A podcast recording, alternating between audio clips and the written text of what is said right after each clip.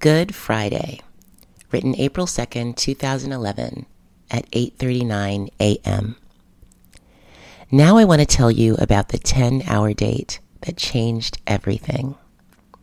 It was a week after the Kappa jazz brunch and I had already started thinking about Kesner differently because I'd had that deep encounter with his mother at the table. And afterward, we'd driven around the community listening to Miles Davis and talking about change. I think he knew I had a different energy for him, so he seized the opportunity. The following week, he took me on another date to Lambertville, New Jersey, for a Lenten fish fry. New Jersey is filled with cute little towns, and Lambertville is one of them. It sits right on the Delaware River, and it's quaint and lovely. It's the sort of town that has volunteer firefighters and bed and breakfasts and community fish fries every Friday during Lent. It was Good Friday, and both of us felt a little guilty that it was unseasonably warm and sunny. Maybe rain and dark clouds would have seemed more appropriate for the day that Jesus died, but nonetheless, he picked me up at four o'clock. He'd planned everything. I didn't have to think. He told me we were going to a volunteer firehouse for a fish fry, so I was casual. I wore a cream blouse, dark blue skinny jeans, and black ballerina slippers. I carried a beige cardigan, he wore khaki pants, a button down shirt, and a casual spring jacket, dark brown. I didn't know what to expect.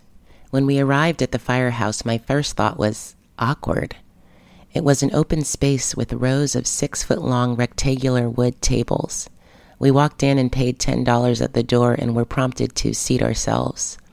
I would have preferred privacy, but the setup was family style dining. We would have to eat with other people and interact. Kesner made me feel comfortable right away. He initiated conversation with the folks at our table. He was good at that sort of thing. We soon learned that we were dining with a family steeped in the New Jersey fishing industry. They told us that their family business holds the world record in catching the particular kind of fish that they catch. And they also told us about the deep tradition of Lenten fish fries on Fridays in Lambertville. Kesner had introduced me to a new experience. I like that. I was thankful. My appreciation for him continued to grow. It was still sunny and warm after dinner, so we decided to walk to an ice cream shop. On the way, we noticed a church with open doors. We figured we should go in for a moment. It was Good Friday after all. The sanctuary was open. We walked in and sat in the front pew. An instrumental of Just As I Am, without one plea, was playing. We sat together in silence and appreciated the song that we both knew so well. In that moment, I felt so much peace. When the song was over, we left and got ice cream cones, then found a large rock by the water and sat and talked. It was there that we first learned of our mutual appreciation of nature and beauty. And on that rock, we talked about collaboration. We discussed planning a reception at a community art museum we wanted to bring my sorority and his fraternity together for this. We discussed some particulars, and then he went on to dream about future collaborations. His ideas were laced with the inference that we would be together, a team, a partnership.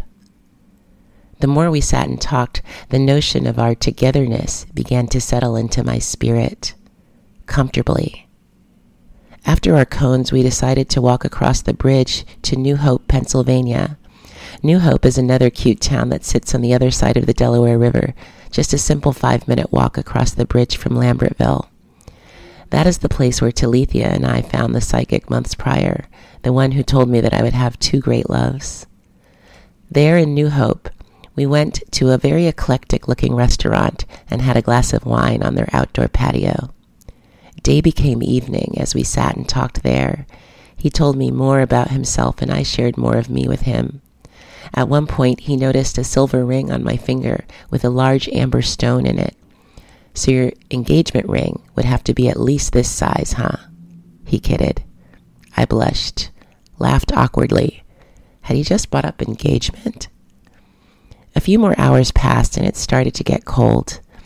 We left the patio and went to Dunkin' Donuts for a cup of coffee. We then left New Hope and began to walk back over the bridge. In the center of the bridge, Kesner stopped me for a moment to look out over the Delaware River. From where we stood, the river appeared dark and encompassing, and you could hear and feel its movement. I think Kesner wanted to kiss me in that moment on the bridge. In fact, I am certain of it now. It would have been our first kiss, and that would have been a beautiful spot for it. But I was too cold. My cardigan and coffee weren't enough to guard against the force of the cold river wind. I'm freezing. Let's keep walking, I said. It was warmer when we got to the other side. We sat on a bench and talked more. Neither of us wanted our time together to end, so we sat until we noticed that we were sitting above a wine cellar. Let's have some more wine. In the dimly lit cellar, we grew closer. We looked into each other's eyes and allowed our fingers to dance with one another. I recited my favorite poem to him, Phenomenal Woman by Maya Angelou, and he gave me the first of many nicknames. I'm going to call you Phenomenal Woman because you are phenomenal. And there, in the cellar, we shared our first kiss. I had just come back from using the ladies' room, and before I could take my seat on the stool, he pulled me between his legs and held me tightly around my waist, and he kissed me passionately, perfectly. It's so nice to put my arms around a woman who has some meat on her bones, he said. I felt desired, wanted. I stood there in his embrace for a few minutes longer until we received news that the cellar was closing. Closing already, we thought, and then we looked at the time. It was 2 a.m. Where had the time gone? Had we really just been on a date for 10 hours and not even realized it? It was too short. We walked back to the car hand in hand, and he took me home.